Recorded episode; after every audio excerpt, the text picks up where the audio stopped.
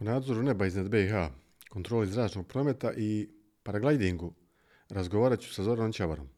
E, Zoran je oblastni kontrola letenja i zaposlen je u Državnoj agenciji za nadzor neba. O tome kako je postao kontrola letenja, kako je radi taj posao i kako se kontrolira nebo iznad BiH, poslušajte u novoj epizodi podcasta Vikend portala Bljesak Info.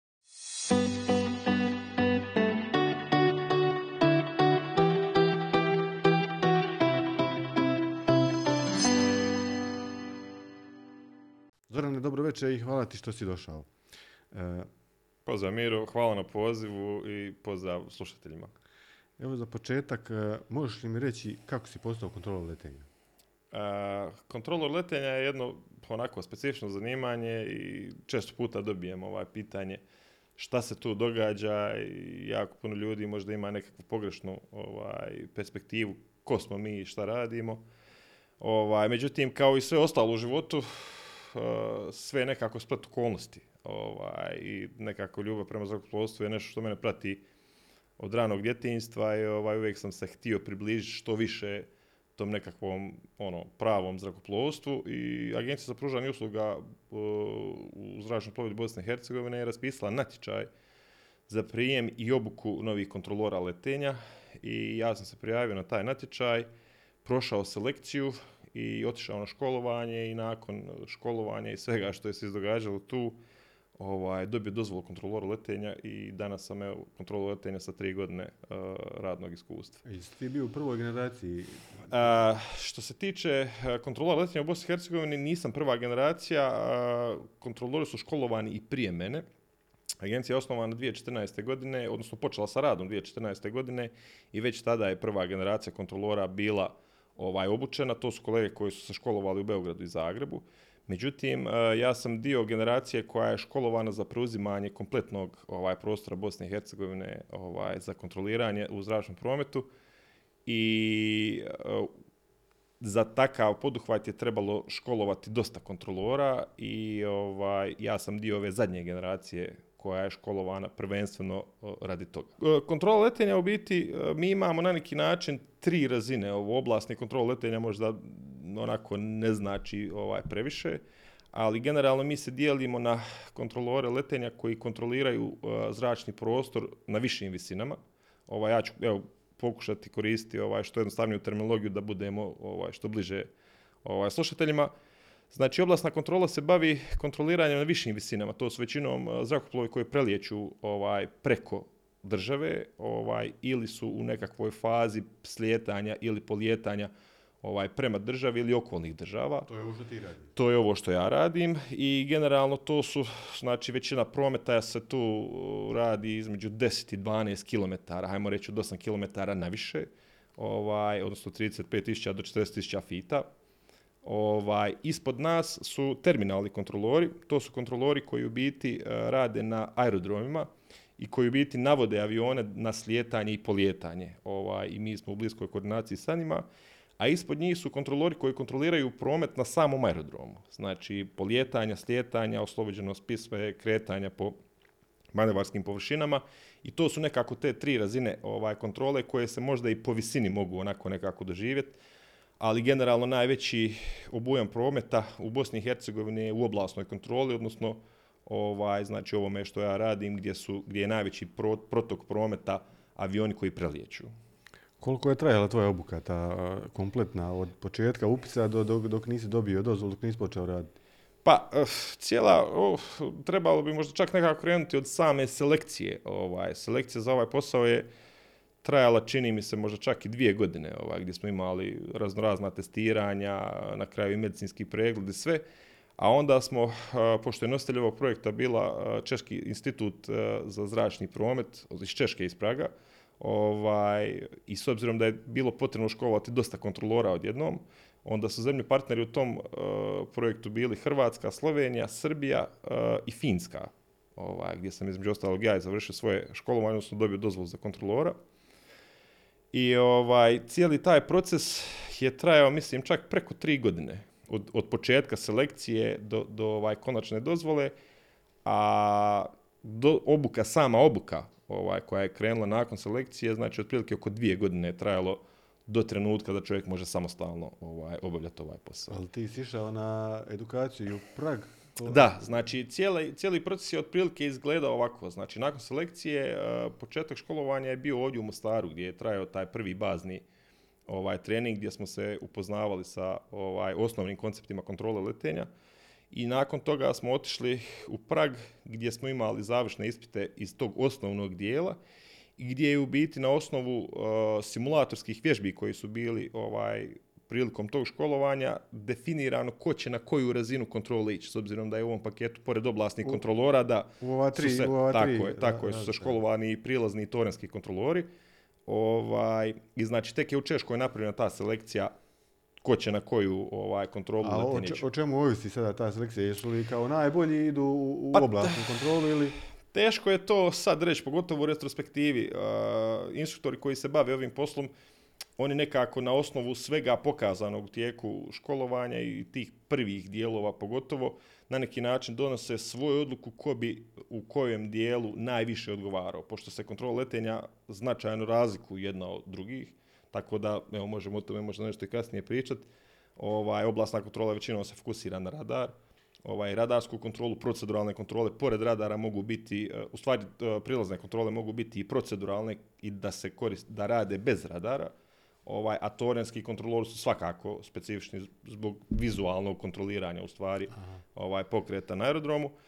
Tako da instruktori na osnovu svog iskustva, na osnovu onoga što znaju šta se očekuje ovaj, od koje vrste kontrole, na neki način donose najbolju odluku ko bi, koji ko bi se najbolje najbolji, gdje ja. uklopio. Sad, tako da, najbolji, da. svaka od tih razina kontrole ima svoje specifičnosti. Ovaj, tako da, ono, teško je sad reći najbolji za ovo, za ono, se biraju na ovo ili na ono.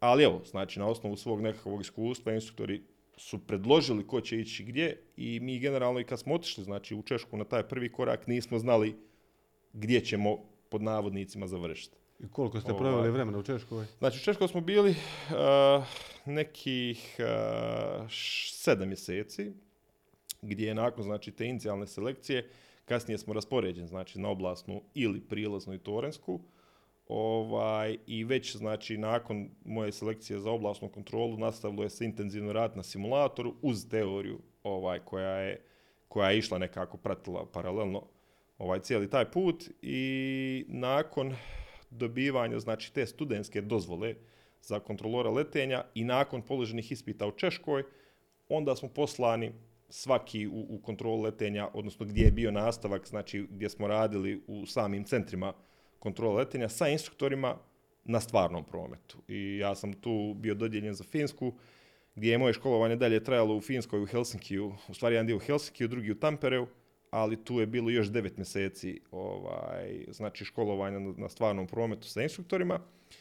I to je isto specifičnost uh, finskog prostora je što oni relativno uh, imaju z- zahtjevi su vremenski zahtjevi su nešto drugčiji nego u, našim susjednim zemljama ovdje, pa sam ja nekako imao sreće da sam među prvima iz ove nove generacije došao ovaj, do dozvole.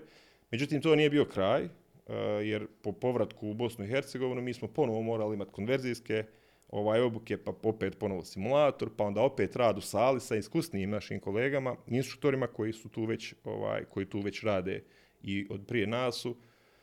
I sa njima smo nastavili raditi da se prilagodimo na ovaj naš prostor, specifičnosti i sve ostalo što ide s tim. I tek kad smo taj dio završili, onda smo dobili dozvolu da možemo samostalno raditi na sektoru. E, koliko je bilo e, ljudi, tvojih kolega iz BiH koji su išli s tobom i kroz Češku i kroz Finsku da bi na kraju... Pa u mojoj grupi, uh, mislim da nas je bilo negdje oko 30 sad ne mogu se nije možda sjetiti točnih brojeva, ali mislim da nas je sve skupa bilo negdje oko 60 ovaj, u cijelom projektu, znači školovanja novih kontrolora generacije koje sam ja. I podijeljeni smo nekako u dvije grupe, ovaj, 30 plus 30. Ja sam bio u toj prvoj, ovaj, znači od nas 30 tu smo se podijelili već na nas, čini mi se, a, a, a, 16 koji nas je ostalo za oblasnu, a ostali su, ovaj, mislim da je 14 bilo za prilaznu i, i torensku dozvolu i onda smo dalje podijeljeni, ovaj, kolege su jedni išli u Zagreb, drugi u Beograd, a treći u, u Finsku, u Helsinki. E, malo prije spomenuo e, nešto oko radara. E, znači, vi kontrolirate e, zračnu plovidu preko putem radara. Tako je. E, mi, mi obični ljudi koji smo ovako gledamo televiziju, američke filmove i slično, e, National Geographic i ostalo, e, imamo predodžbu da, da radari ti, e, svi znamo kako radari rade, ali e, to se kod vas malo drugačije razlikuje, ti radari za kontrolu e, zračnog prometa u BiH. Možeš nam tu malo o tome reći? Tako je. a, možda za početak odmah da, da na neki način istaknem ovaj, ovo što ja radim je naravno civilna kontrola zračne plovidbe i ovaj, ona se razlikuje zasigurno od vojne i ja nisam prošao trening za vojnu kontrolu koja zasigurno ima svoje specifičnosti i ostalo. Mislim da je ovdje dosta onako važno za istaknuti da radar koji mi koristimo nije onaj klasični filmski radar koji se vrti i vidi šta god njemu uđe ovaj, u, u taj nekakav vidokrug rada. Ono što mi koristimo je takozvani sekundarni radar, ovaj, koji se razlikuje od ovog primarnog kojeg sam već opisao. Ovaj, a sekundarni radar u biti radi na principu transpondera, kojeg avion koji je u našem kontroliranom prostoru nosi sa sobom. Transporter ili odašiljač? Da, znači svaki avion koji uđe u naš prostor ima taj mali odašiljač koji kada ga naš radar, ovaj, znači naš radar isto se tako okreće i on šalje taj jedan upit, međutim taj transponder, taj odašiljač vraća nama odgovor tko je taj avion, koja mu je visina, koji mu je smjer kretanja, odnosno taj smjer kretanja izračunava, ali bez njega mi u biti ne vidimo ovaj avion ako je on tu. To je standardizirani pristup civilne kontrole letenja i to je tako u svijetu cijelom. Ovaj, znači, inače je zrakoplovstvo kao industrija ono jako, jako standardizirana ovaj, i mi ne ostupamo u tehnologiji rada ni od koga drugog, znači ni od naših susjeda i zbog toga između ostalog i bilo moguće školovati ovaj kontrolore bilo gdje po svijetu, jer mi u biti radimo svi na istim standardima. Ovaj, znači ta civilna kontrola letenja radi sa sekundarnim radarom koji u biti ispituje da li ima aviona i avioni koji su tu nama odgovaraju. I onda mi uspostavljamo verbalnu komunikaciju sa zrakoplovima i na neki način tu kreće taj naš ovaj, osnovni posao. Znači, e, avion koji nema toga transpondera, vi, za vas je slijep. Tako je, tako je. Ovaj, s obzirom da se mi razlikujemo, kao što rekao, od vojne kontrole, mi u biti, ako i postoji nešto, a nema transponder uključen koji će odgovoriti na naš upit, ovaj, mi ga u biti nećemo ni vidjeti. Postoji li, po, postoji li u BiH radar, klasični radar filmski koji detektira sve u zraku što s transponderima ili bez transpondera? Iskreno, uh, nisam upućen u vojnu tehnologiju i mi imamo komunikaciju sa vojskom preko naših nadređenih gdje bi biti eventualno bilo kakvu nepravilnost preko naših šefova prijavljivali i suradnja sa oružanim snagama Bosne i Hercegovine je vrlo intenzivna iz perspektive ovaj, B. Hanse. Međutim, iz perspektive mog posla osnovnog, ovaj, ja ne mogu vidjeti ovaj, znači avion koji nema transponder. lo- logično. A da li vojska ima radar koji koristi za svoje namjene i koji je njihov doseg, ja stvarno ne ulazim A- to. Znam recimo za kolege iz Zagreba da oni imaju ovaj, u, u, svoj, u sastavu svoje slike mogućnost da koriste jedan dio vojnog ovaj, radara kojeg oni imaju u Zagrebu. Civilni kontrolor, Civilni kontrolor, to je nešto što znam kolokvijalno iz priča, ovaj, ali generalno on za nas nije čak ni toliko ni važan. Jer eh, ono što je nama ključna stvar je što svaki zrakoplov koji ulazi u naš prostor eh, je već unaprijed dao svoj plan letenja. I mi svaki avion koji se kod nas pojavi, već unaprijed, On je- dobro unaprijed znamo za on je u njega. programu leta već piše. Tako je, tako je. I cijeli koncept kontrole letenja i počiva na tome da svaki zrakoplov ima svoj plan letenja i da u biti se, bez obzira što je to nebesko prostranstvo veliko, ne može letiti kako god. Ovaj, I ti planovi letenja se i unaprijed odobravaju i generalno civilno zrakoplovstvo počiva na tome ovaj, da se leti po planu leta. A nedavno je medijski značajno popraćeno bilo letovi ovi vojnih NATO aviona Rafale francuski koji su izvodili vježbe iznad BiH. E, Bio je neki avion iznad Banja Luke koji je kružio pa izazvao je dosta, dosta medijske prašne. Jesu li ti e, strani avioni vojni najavljeni tvojoj agenciji, vama kontrolorima? Naravno, imate? naravno, naravno. Znači, uh, svi ti avioni koji su bili na prostoru Bosne i Hercegovine su naprijed znači, prijavili svoje letenje, uh, prijavili su svoj plan leta i mislim da za vojnu, ovaj, za vojno letenje bilo koje vrste je potrebno i odobrenje Oružanih snaga Bosne i Hercegovine i sad da li, da li i agencije za civilno zrakoplovstvo ne mogu ovaj, tvrditi, ali definitivno su se svi oni unaprijed najavili ovaj, i mi njih naravno vidimo, o, jer oni isto tako imaju ovaj transponder koji mi koristimo i u svačijem je interesu da budu vidljivi. Ovaj, jer mi razdvajamo civilni, pro, civilni ovaj, promet od vojnog i oni su bili uredno prijavljeni. E sad, ono što je specifično, specifično uh, može se reći, vojska nekada može rezervirati jedan dio zračnog prostora samo za sebe. I recimo to je nešto što je se događalo na dnevnoj bazi tijekom mog školovanja dok sam bio u Finskoj. Znači jedan ogroman prostor vojska rezervira samo za vojne aktivnosti. Ali to je finska vojska, tako? Tako je, tako je. Mi ovdje nismo imali ovaj takvi stvari, međutim s druge strane mi imamo isto tako ovaj zone koje su rezervirane za vojnu upotrebu i one mogu biti od, od izvođenja bilo mi ne ulazimo u detalje ovaj onoga što što vojska radi ali definitivno smo u, u komunikaciji sa njima i rezervacija zračnog prostora je nešto što naravno mora biti komunicirana na obe strane.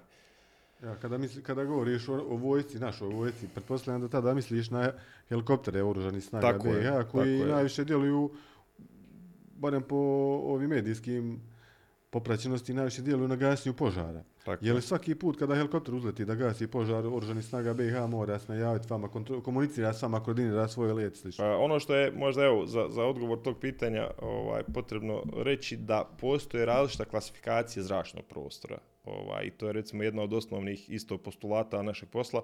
Ovaj znači klasifikacija zračnog prostora se prvenstveno dijeli na kontrolirani i nekontrolirani zračni prostor.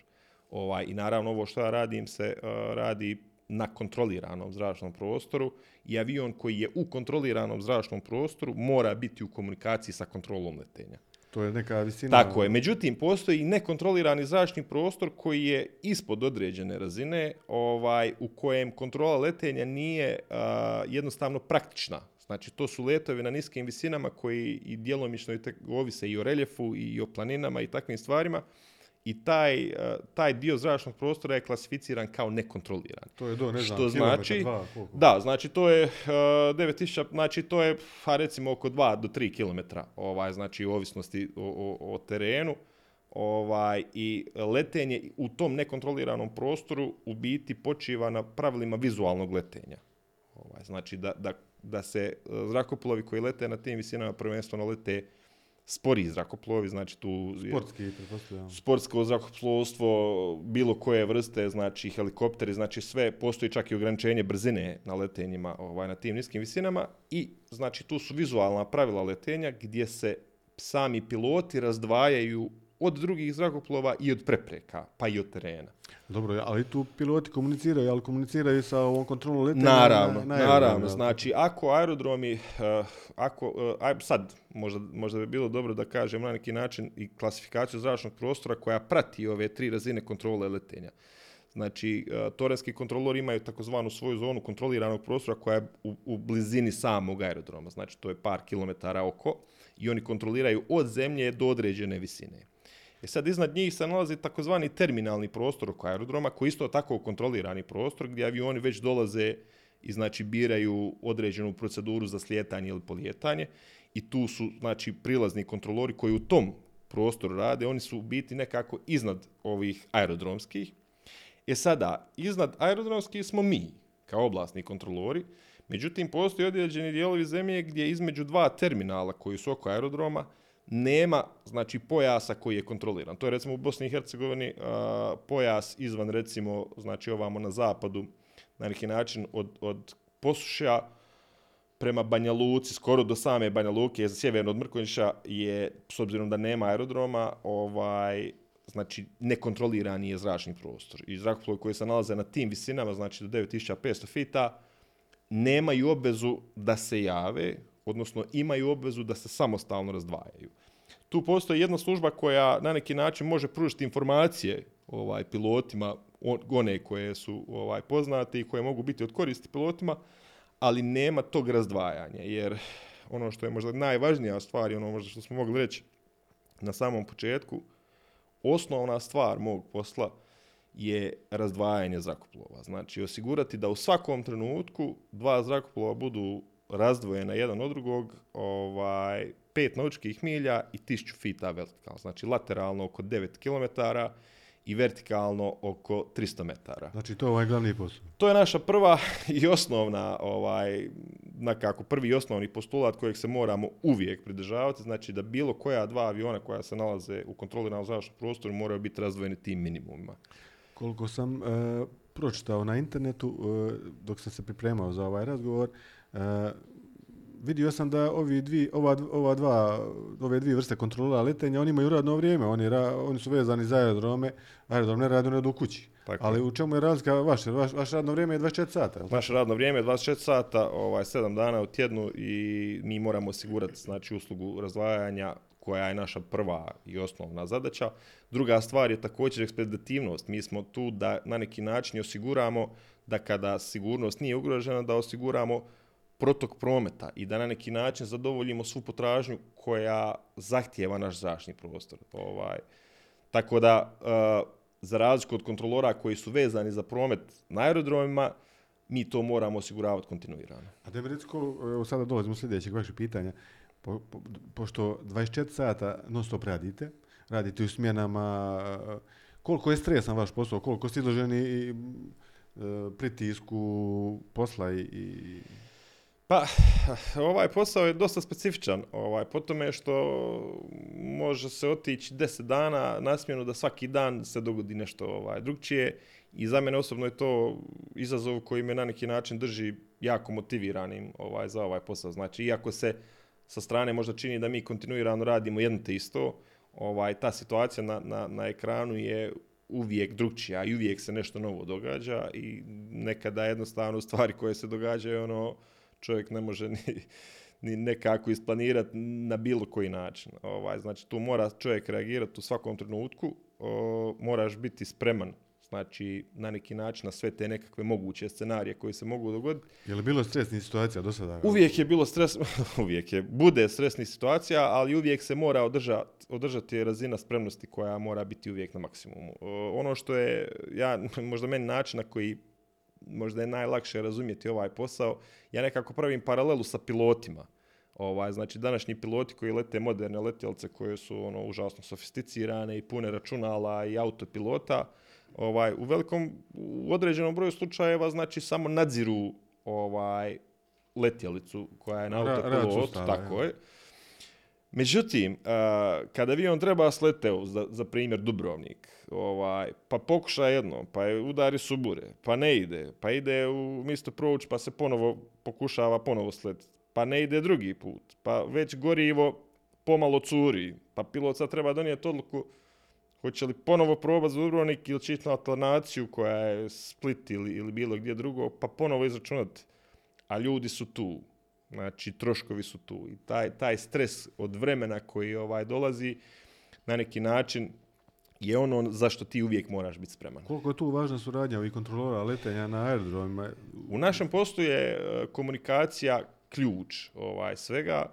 E, suradnja sa, sa e, kontrolorima iz susjednih država i sa, sa kontrolorima na aerodromima je od, od ključne važnosti jer mi u biti svi zajedno radimo isti posao i svi zajedno imamo isti cilj. Ovaj, stres ovog posla upravo dolazi iz toga što ovaj, ako bi došlo do problema u komunikaciji, a, odluke se moraju donositi. Mislim, a, zna se dogoditi da, da u jednom trenutku imaš tri ili četiri aviona koja dolaze na istu točku u isto vrijeme. Hajde kad kažeš dva aviona, dva aviona uvijek se jedan može skrenuti tamo vamo, ali nekad je to tri, četiri plus deset drugih koji su na vezi.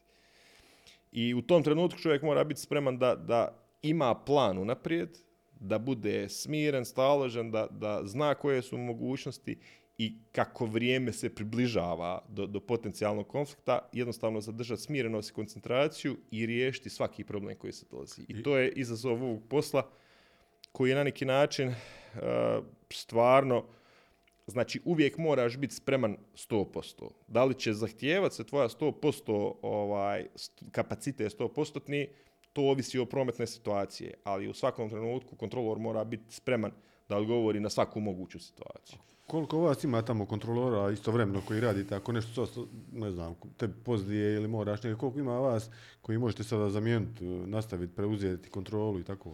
Moj posao se uvijek radi u paru. Znači, mi na sektoru kojeg zovemo, znači na sektoru koji, koji kontroliramo, odnosno taj neki komad zračnog prostora, ovaj, se uvijek radi u paru. Jedan je kontrolor koji komunicira sa avionima, odnosno sa zrakoplovima, znači održava direktnu komunikaciju a drugi kolega održava komunikaciju ovaj, zemaljskim putem sa svim okolnim kontrolama za koordinaciju, za određene prijenos informacija ovaj, i uvijek se radi u paru. Znači, ukoliko bi se nešto dogodilo, uvijek su dva, dva su čovjeka na sektoru koja zajedno rade, koja zajedno prave plan, koja zajedno prate situaciju i mi u biti ono što je ključna stvar je da se uvijek napravi plan za nadolazeći, jer mi vidimo avione koji dolazi skoro već od Italije, koji ulaze u BiH, ovaj, sa zapada i sa istoka, znači sa istoka Srbije, mi unaprijed vidimo šta će nam doći, ovaj, gdje su potencijalni konflikti. To. Vjerovatno većina nas je pratila na flight radaru kretanja aviona. Koliko je sličnosti ono što mi gledamo na flight radaru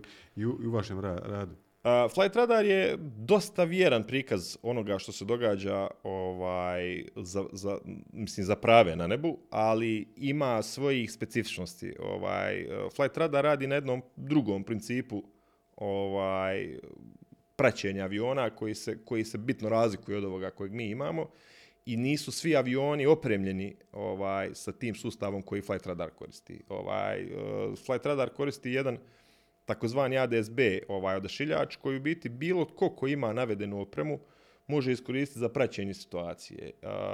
I znači to je javna, neenkriptirana ovaj, frekvencija i standard gdje se sa kupovinom opreme na neki način čovjek može vidjeti ovaj stvarnu situaciju čak i bez provajdera kakav je Flight Radar. Međutim, to često nije vjerna situacija, jer ono što se na Flight Radaru ne vidi je kakve su recimo kakva je struktura zračnog promet, prostora. Znači da li je neki dio rezerviran, da li nije, da li uh, ima nekakvih uh, tu zrakoplova koji nisu vidljivi flight radaru, a isto tako se mora, znači postoje razlike, ali za, za na neki način ovo povremeno praćenje je više nego dobar ovaj pokazatelj šta se događa u zraku. Hobi bavljenje kontrolom letenja. Pa da, na neki, na neki način da, ali za, za, za bilo kakav oblik ozbiljnije nije, nije adekvatan. Ni... Većina nas je sada počela pratiti flight radar izbijanje ovog rata u Ukrajini, napad na Rusije na Ukrajinu. Koliko je utjecao taj rat na, na zračni promet i možda preusmjeravanje prometa iz BiH? Pa, uh, naš posao je u Bosni i Hercegovini dosta sezonalan. Ovaj, nama, je, nama su nekako uh, najveći, uh, najveći obim prometa se događa u ljetnoj sezoni kada je taj nekako zbog našeg geografskog položaja taj nekako takozvani put ovaj Evrope prema dole jugoistoku od Turske pa do Bliskog istoka, ovaj mi smo na tom nekakvom koridoru gdje gdje jako puno ovaj aviona koristimo u sezoni znači naše usluge. I ovo što se sad dogodilo će se, mislim, već se sada vidi, ovaj, ali se vidi u nekakvom tom povećanju prometa koji će, čini mi se, još više ovaj rast. Mislim da će to biti još izraženije u ovoj sezoni. Možda čak više činjenicom što je Rusija zatvorila svoj zračni prostor za, za ove evropske i, i svjetske ovaj kompanije, nego sama Ukrajina. Ovaj, tako da recimo uh, zrakoplovi koji su išli na, na sami istok Azije, koji su letili sjevernom rutom preko Rusije, sad često zaobilaze na jug preko Bliskog istoka, preko, preko Dubaja. Turske. Znači, preko Turske i Dubaja, znači, koji lete puno duže ovaj, i dijelomično kače i nas. Tako da, mislim da će se to i tekako osjetiti ovaj, na, na našem na našem ovaj prometu u, u ovoj sezoni. U pozitivnom, smjer, u pozitivnom smislu. Pa u pozitivnom smislu za nas, mislim, mi smo pružatelji usluga, nama je u interesu da mi zadovoljimo potražnju koja je tu ovaj, i da na neki način ponudimo usluge svima onima koji, koji to traže. Međutim, s druge strane, to u određenim situacijama uh, može biti problem jer jednostavno bude prevelika navala. I mi imamo tu i, ost, i, mehanizme i Eurocontrol, mi smo članovi, članica Eurocontrola koji na neki način upravlja uh, sa, sa tim flight planovima koje smo, ovaj, o kojima smo pričali na početku. Jer naravno postoje ti peak sati, odnosno ti, ti uh, vršni sati gdje svi lete izjutra prema, ovaj, prema popodnevu i postoje točno taj određeni periodi kad je vršna, vršni kapacitet, odnosno vršni zahtjev za zračnim prostorom. Ovaj, tako da bit će zanimljivo vidjeti uh, kako će to izgledati ove sezone, ali mislim da, da će definitivno uticati ova situacija utjecat će i na nas. A prije, prije ovog rata bila je korona. Kako je korona utjecala? Korona je negativno oh, se odrazila. korona je, koronu želimo zaboraviti ovaj, što prije. Uh, na neki način mislim da se na, na globalnoj skali nije ništa slično dogodilo u povijesti zrakoplovstva.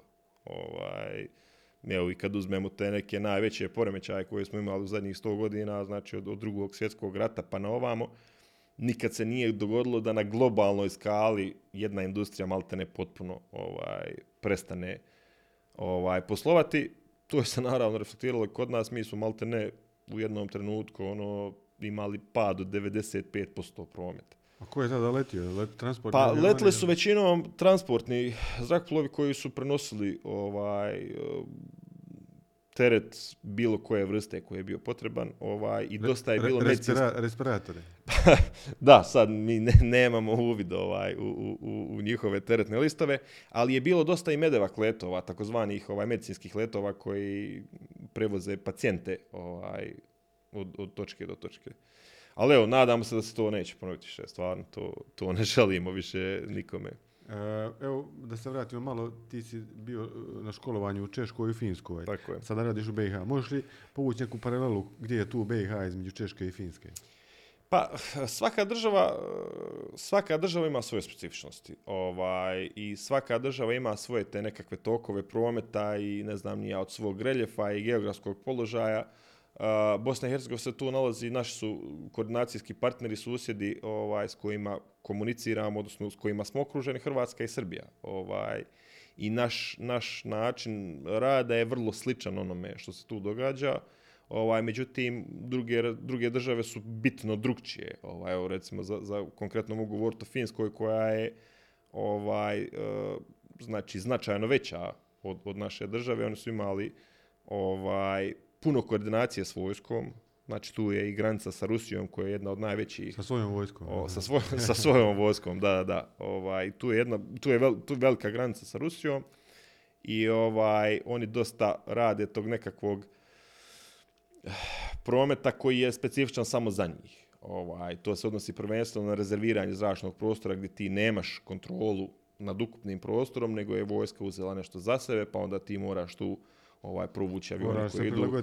Prilagoditi se tome, vojska uvijek ima prioritet. To, to se ovaj U nas pretpostavljam mi nema toliko posla s vojskom. Pa mi nemamo toliko ovaj uh, problema da se, da, da se tako kaže što se tiče ovaj kontrole letenja jer nam vojska ne uzima ovaj na tim visinama na kojim ja radim ovaj što je zasigurno dobro ali ne znači da neće i da ovaj to je opet specifičnost našeg prostora i naša geografska pozicija najviše na neki način determinira kako će taj naš posao izgledati. Ali u svakom slučaju svaka država je specifična i recimo jedan od razloga zbog kojeg mi, iako smo u Finskoj dobili dozvoli za kontrolore letenja, smo se morali ponovo ovaj, preobučiti za ovaj zračni prostor, znači na simulatoru, ponovo se odreze, znači za, za specifičnosti klasifikacije prostora i sve. Tako koliko, da, koliko ti već radiš u Sarajevu? Ja sam tri godine već gore. Znači, I u, u, u, te tri, tri godine svog rada je osjetio da treba još nešto, BiH treba još nešto nabaviti, neke opreme, usavršiti nečemu. Je ono što mi... treba još kontrolora letenja? Evo. Pa ovo što mi za sada radimo, to je e, stvarno kvalitetno. Ovaj, ne može se to razlikovati na bilo koji način od bilo kojeg našeg partnera koordinacijskog, znači između Hrvatske i Srbije. Ono što mi imamo, ima, većinom imamo isto kao i oni. Ovaj, naravno, prostora za, za unapređenje uvijek ima.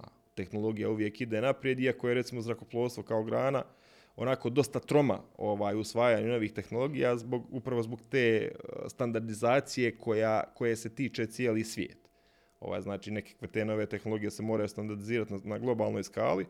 Ovaj ali iz svoje perspektive uh, eh, Behance stalno ulaže ovaj, i, i kroz obuke i kroz, kroz nabavku nekakve nove opreme. Znači, mislim da smo korak, nedavno smo mijenjali recimo ovu komunikacijsku opremu koja je značajno unaprijedila naš rad i mislim da ne vidim nekakav sad problem koji bi nas mogao ovaj, staviti u bilo kakvu podređenu sliku bilo, u odnosu na bilo koju kontrolu letenja, ne samo susjednu, nego u Evropskoj uniji.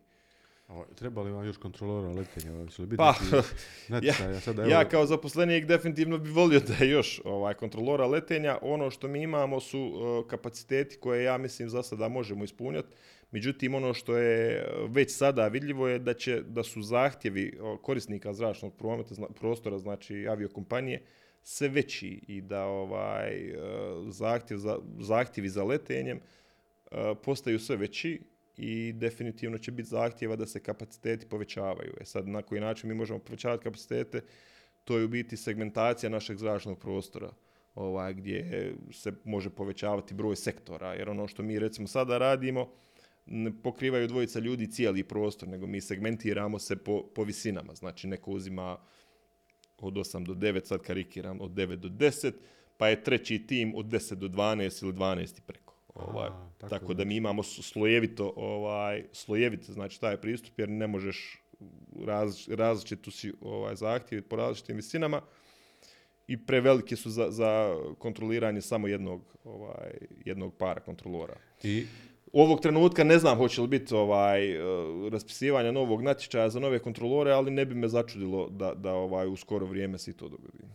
A da mi reći koliki je e, radni vijek kontrola letenja, koliko vi možete raditi, ili u vas penzija u 65. godini, pa onda u penziju. Ono što je naša trenutna situacija je a, dok je god medicinska dozvola ovaj, zadovoljavajuća, odnosno dok god medicinska dozvola je validna, nemamo ograničenja za rad. A, ono što je, evo, mislim, u tom kontekstu važno za istaknuti je mi imamo medicinsku dozvolu koja prati našu kontrolorsku dozvolu i ona se do 40. godine obnavlja svako dvije godine, a poslije 40. godine svake godine. Ovaj, tako da ukoliko bi se pojavilo bilo kakva ovaj, zdravstvena poteškoća, to bi vjerovatno onemogućilo ovaj daljni rad, ali mi imamo i kolege i u 50-ima, mislim nema da niko ovaj da nema niko u 60-ima, ovaj ali nije neobično to vidjeti. Evo recimo imali smo kolegu u Finsku koji su ono u kasnim 50-ima ovaj i dalje obavljali taj posao iako se u takvim godinama većinu fokusa ostavlja na, na, na neki način edukaciju, na prenošenje tog, tog velikog iskustva na mlađe generacije Znači kao i na neki način se ovaj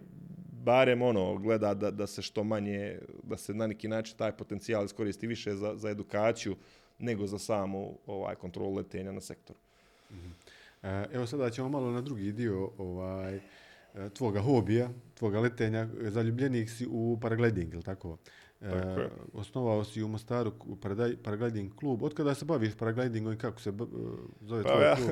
ja ti mogu reći da je jedno od mojih prvih e, životnih razočaranja kojih se ja sjećam ovaj u biti nastalo kad sam tamo nekad kao možda četverogodišnjak, petogodišnjak sa zida od dva metra se bacio sa ovaj kišobranom i poprilično se razbio. Ovaj, I nekako sam bio pravo frustriran zašto nije se, zašto to nije rezultiralo nekakvim letenjem, ovaj, a ne padom u biti. Zašto nisi ostao u zraku? da, ovaj, tako da kažem, to, to je recimo jedna slika koju evo, dobro pamtim. Od tih dana nekako imam tu fascinaciju prema letenju, iako je to kliše na neki način, no, znaš, kao let, tamo vamo, toliko smo htjeli letjeti, pa evo tek sad uspjeli. Ali evo, to je mene nekako pratilo od ranog djetinstva i sjećam se dobro trenutka kad sam prvi put vidio paraglidera iznad Mostara. Ovaj, Šta je paragliding? Možeš nam Znači, paragliding je, paragliding je uh, uh, sport, uh, odnosno um, sport kojim se leti paragliderom. Znači, paraglider je u biti letjelica, a paragliding je sport, to je oblik slobodnog letenja, odnosno letenje bez ikakvog pogona. Znači, za, za letenje paragliderom vam treba uh, u biti jedna padina, povoljan smjer vjetra i ovaj tehnika da znate u biti ovaj kako iskoristiti znači te povoljne uvjete. I ono što je po meni na neki način najfascinantnija stvar paraglidinga je da se takva letjelica može spakovati u jedan rusak i da u biti je to malte ne ono prava letjelica s kojom se može preleteo svjetski rekord je oboren prošle godine preko 600 km. Znači odeš e, s ruksakom u kojem je paragliding na brdu Tako je. i uhvatiš e, povoljan vjetar i letiš. Tako je. Tako je u, recimo, uh, u Bosni i Hercegovini trenutno rekord je, mislim, negdje oko 165 km ovaj, slobodnog letenja bez ikakvog pogona. To su kolege iz Ljubuškog, oni su iz Ljubuškog, mislim, preletili skoro do Zenice. I to je ovaj, stvarno respektabilna stvar da, da je takvo nešto uopće moguće napraviti. Evo, ja se paraglidingom bavim od 2011. godine upravo na, na, na neki način zbog te svoje fascinacije prema letenju i od prvog doticaja sa tim, ono jednostavno tu se razvije nekakav, nekakav oblik ljubavi koji je teško ovaj, nadomjestiti nečim drugim. I ono što ja u biti pokušavam napraviti sa ovim klubom koji je osnovan je paragliding ispravno prezentirati u javnosti jer je na neki način možda uh, jako puno uh, nepoznavanja šta je u biti paragliding i šta on u biti ovaj, sa sobom nosi. Uh, kao i sve drugo u životu i kao bilo koji drugi sport, on ima svoje rizike. Međutim, ti rizici su minimalni koliko osoba želi se baviti na, na, na neki način ispravno i ako želi ulagati u sebe, u opremu i u znanje. Ovaj, ja zaista evo do sada od 2011. nisam imao, iako bilo je pauza u, u, ovaj, u, u tom mom letenju, ali nisam imao nikakav, nikad, nikad neku situaciju gdje bi se doveo u nekakav ovaj rizik, jer uh, postoje postulati koji se čovjek mora pridržavati i to je po meni jedini način da čovjek uživa u, u takvom sportu u punini njega ovaj, i da iskoristi svu tu čar slobodnog letenja. A ka, kako ti zove klub? Klub se zove Oblak 7. Ovaj, tu smo ja i kolega Albin Oreć i imamo istu viziju prema ovaj prema paraglidingu naša naša na neki način domaća planina je planinca ovdje gdje imamo negdje oko 750-800 metara visinske razlike između polijetanja i slijetanja, a s tim kad su termički uvjeti i, i kad je ovaj kad su vjetrovi povoljni, znači može se ostati satima u zraku. Koliko ima mostarskih paraglidera? Prije se sjećamo e, prizora kad pogledamo u proljeće ili, ljetne neke dane, pa leti gore po, po 20 paraglidera. Gdje Da, nažalost, ti u zadnje, u zadnje paraglideri? vrijeme, u zadnje vrijeme se taj fokus prebacio na Ljubuški. Ovaj, Ljubušaci su se dosta intenzivirali oko, oko svog, ovaj, eh, oko tog sporta i napravili su dosta, dosta toga, imali su i podrške ovaj, i imaju dosta ovako reljefnu situaciju koja je pravo povoljna. Znači imaju start koji je jako blizu grada kojem se može doći, znači ono od 5 minuta autom već si na, na, na tom startu i ovaj na neki način to je baš uzelo maha, tako da je taj fokus iz Mostara više otišao ovaj u Ljubuški i meni je stvarno drago što su momci tamo ovaj napravili vrhunski posao i to u biti prelazi i razine samog Ljubuškog i, već postaje i međunarodno poznato. Ovaj, evo, prošle godine isto bio ovaj natjecanje u preciznom slijetanju, ove godine će se to ponoviti. I na neki način jedan od razloga zbog kojeg sam ja odlučio to u Mostaru na neki način ponovo vratiti upravo da vratim tu sliku o kojoj ti pričaš.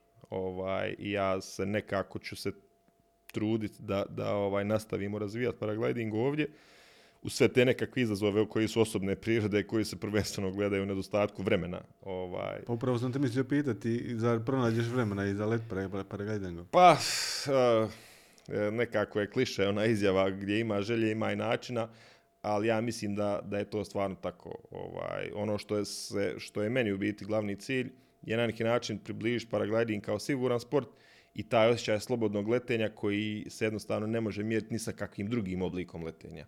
Jer specifično paraglidera je da, vi, da, da čovjek u biti koji upravlja sa paragliderom je u direktnom kontaktu sa zrakom. Znači nema kupole, nema kabine, nema instrumenata nekih sada tamo vamo, osim ovaj visinomjera i GPS-a i to je biti direktni kontakt sa zrakom. Ovaj gdje čovjek stvarno ono ima tu poveznicu sa prirodom i jednu perspektivu koju je vrlo teško naći bilo gdje drugo.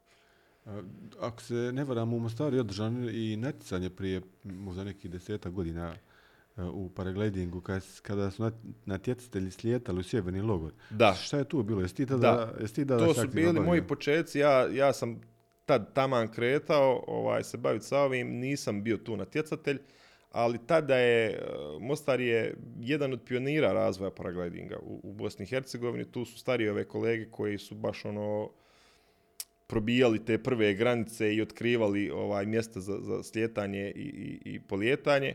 Međutim, nekako je sa s vremenom to, valjda vrijeme, valjda ovaj život nekako nas tu ovaj, je, je e, razvukao i nekako je pala ta koncentracija ovaj pilota. Tako da ja se nadam da to se ponovo vraća. Evo. Da, da će Pa se to nekako nije, vratiti, nije nije- ni Ljubuški daleko. Pa Ljubuški je dosta blizu, to je isto jedna od prednosti, pogotovo za, za početnike koji kreću, znači oni imaju fantastičan teren za te prve letove. Jer i ti ovaj. često ideš tamo u Ljubuški, Tako je, kao, tako je. I, i, i, ovaj, nadam se da ćemo možda čak i ove godine napraviti neki događaj gdje će kolege iz Ljubuškog doći ovdje, pa da će taj prizor ponovo biti ovaj, i s tim naravno treba uzeti u obzir da, da je to i povezano s mojim poslom, jer je to opet korištenje zračnog prostora. Ovaj, Mostarska zračna luka je jako blizu, mi smo tu u koordinaciji sa njima, čak imamo i rezerviran dio prostora koji je ovaj, rezerviran za te paragliding aktivnosti i ovaj bez te komunikacije je vrlo teško sigurno provoditi ovaj takve nekakve aktivnosti. Tako da to se nekako sve ovaj sastane u jednom. E, Spomenuo si Ljubuški. e, Gdje u BiH još ima ti centara koji su jaki u paraglidingu? Pa evo, ove godine je u Drvaru bilo ovaj međunarodno natjecanje u preletima, ovaj koje je bilo stvarno jako posjećeno i kolege iz Srbije, Slovenije, Hrvatske, ovaj su se tamo natjecali. Ja nažalost nisam mogao zbog zbog ovaj osobnih obveza. Ovaj i stvarno kažu ljudi da, da na neki način to je ono otkrivenje ovaj prostora oko Drvara, da, da su stvarno uvjeti fantastični. A pored toga, znači, klubova ima po cijeloj BiH. Znači, u Sarajevu, recimo, Bjelašnica se isto dosta koristi. Ovaj, Igman uh, u Banja Luci ima cross klub koji je, cross country koji je onako dosta, dosta aktivan. Znači, ono, malte ne svaki grad ovaj, ima svoj klub letenja. A privlači li te e, dobivanje dozvole za licencu sportskog pilo- pilota? To je nešto ipak drugčije. To, to, je, ovaj, to, je, to je dozvola za, za sportskog privatnog pilota i to motorno letenje je jedna druga linija koja, iako donekle je povezana sa slobodnim letenjem, ipak zahtijeva svoj put. O, tu se već najviše ovisi o infrastrukturi, znači poletišta ili, ili aerodroma i ono zahtijeva jednu širi, širi spektar. A ovo je više orijentirano slobodno letenje, na, na kontakt sa prirodom, kontakt sa zrakom, otkrivanje nekakvih novih razina, testiranje sebe kao, kao ovaj, karaktera. Jednostavno ta poveznica sa prirodom je ono nešto što je jako teško ovaj, naći na, na, na ovom drugom motornom letenju. Znači nisi baš za motorno letenje. Sad za sada ne, a sad šta se može još dogoditi naprijed, to, to je teško za reći. Evo, Zoran, ako imaš još nešto za kraj da dodati. Pa ništa, evo, hvala ti za priliku ovaj, za, za ovaj razgovor. Mislim da smo se na neki način dotakli puno toga ovaj, i da, da ovo čim se ja bavim je puno kompleksnije. Nadam se da mi kolege možda neće zamjeriti što smo neke stvari pojednostavili. Puno bi se tu još moglo pričati o tome, ovaj, ali evo, hvala ti na prilici da, da ovaj, na neki način kažem čim se bavim, ovaj, šta, je, šta je naša osnovna ovaj, stvar.